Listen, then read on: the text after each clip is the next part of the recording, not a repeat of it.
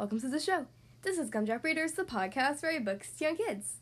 Today we're reading I Need My Monster by Amanda Noll. I'm sorry to five year old Charlie, I wasn't able to find your book for you. I'm really sorry about that, but this one is very similar and I hope you like it.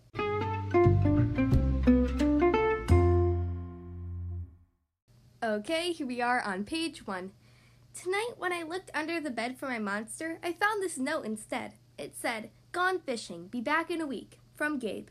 What was I gonna do? I needed a monster under my bed. How was I po- supposed to get to sleep if my monster was gone? I mean, I tried to sleep, but it wasn't the same without Gabe. I missed his ragged breathing and his nose whistling and the scrapping of his uncut claws. How would I ever get to sleep without Gabe's familiar scary noises and his spooky green ooze? It was no use. Gabe would be gone for a week, and I just had to have a monster. I climbed very quietly out of my bed so my parents wouldn't hear me. Grown ups have some strange ideas about monsters under beds. I knocked on the floorboards and I scrambled back under my covers, and I waited very nervously. Would a new monster appear? What would he be like? Would his snorting be as cheerful as Gabe's? When I heard some creaking under my bed, I knew that the substitute monster had arrived. Good evening, said a low, breathy voice. My name is Herbert, and I will be your monster for the evening. Herbert? What kind of name is that for a monster? You don't sound scary at all. Have you even scared a kid before? Well, no, but I have read all the best books on the topic. Do you have long teeth and scratchy claws? I asked. Mm, no, but I have an overbite and I'm a mouth breather. Listen. Herbert's panting was kind of scary, but it wasn't enough for me.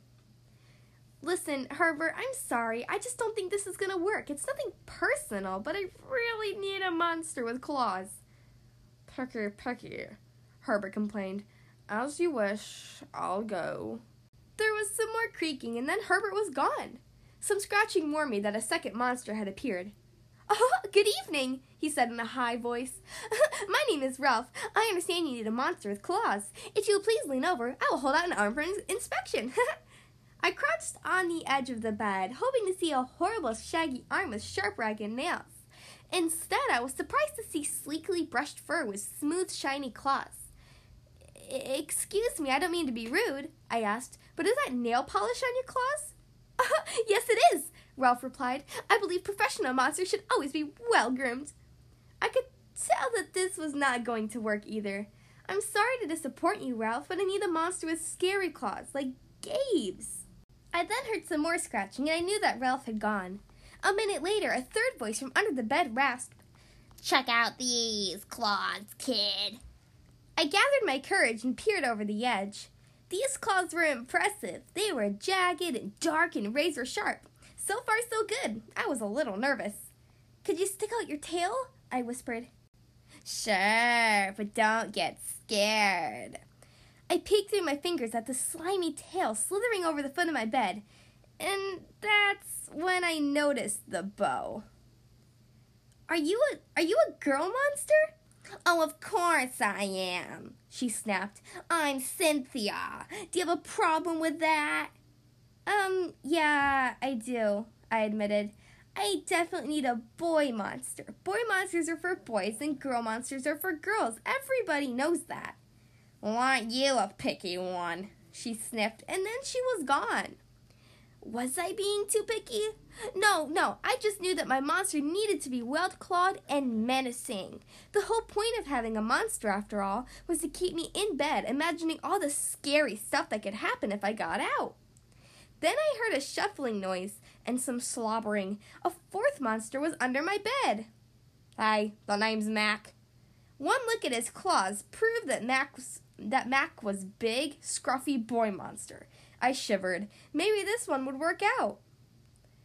Those are some excellent claws, but do you have a do you have a, do you have a long tail? I leaned over to try and see. no, my tail's stumpy, Mac slurped. But I do have an unusually long tongue. Why would I be afraid of a long tongue? I asked. Oh, I don't know, he said, trying to sound terrifying. You never know when I I'm, I'm I might lick you. I fell back on the bed laughing. Well, if you're not even gonna try to work with me, Mac, swan- Mac whined. I held in my giggles. I really don't think you should send me away, he warned. Kids who reject five monsters in one night. I did not reject five monsters tonight, I interrupted. My regular monster went fishing. Fishing, eh? Maybe he just left because you're so picky. Fine, I'm out of here, but I wouldn't expect another monster tonight if I were you. How was I ever going to sleep without my monster? I was surprised to hear some more creaking under the bed. Loud creaking, was scratching. I thought no more monsters were going to appear tonight, I said. Sorry I'm late, kid. Phew, it was Gabe. I thought I would enjoy fishing, but I didn't, he explained. Those fish scare too easily. No challenge at all. You, however, are challenging, my friend. You're almost too old to be afraid of monsters. You keep me on my toes. Ah, toes. A delicious snack. The bed quivered as J- Gabe's stomach rumbled with hunger. Now, if you don't mind, I'd like to start the evening off with an unused bottle of drool. I peeked over the edge of the bed. Green ooze spread soundlessly from underneath. Ew.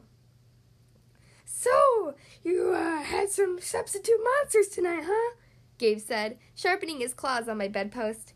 Were you scared? Started tapping. I could tell he wanted to know if I still needed him. No other monster could scare me like you, I giggled, diving under my covers and pulling them up tight. Through the blanket, I heard Gabe's soft, Gabe's soft, comforting snorts. Ha ha! I knew it.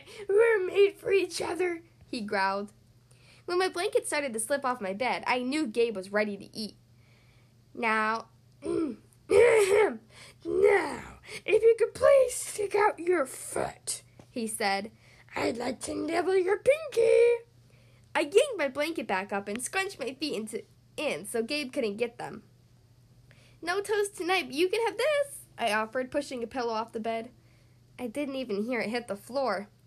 Gabe was back, the ooze was perfect, and everything was back to normal. The end.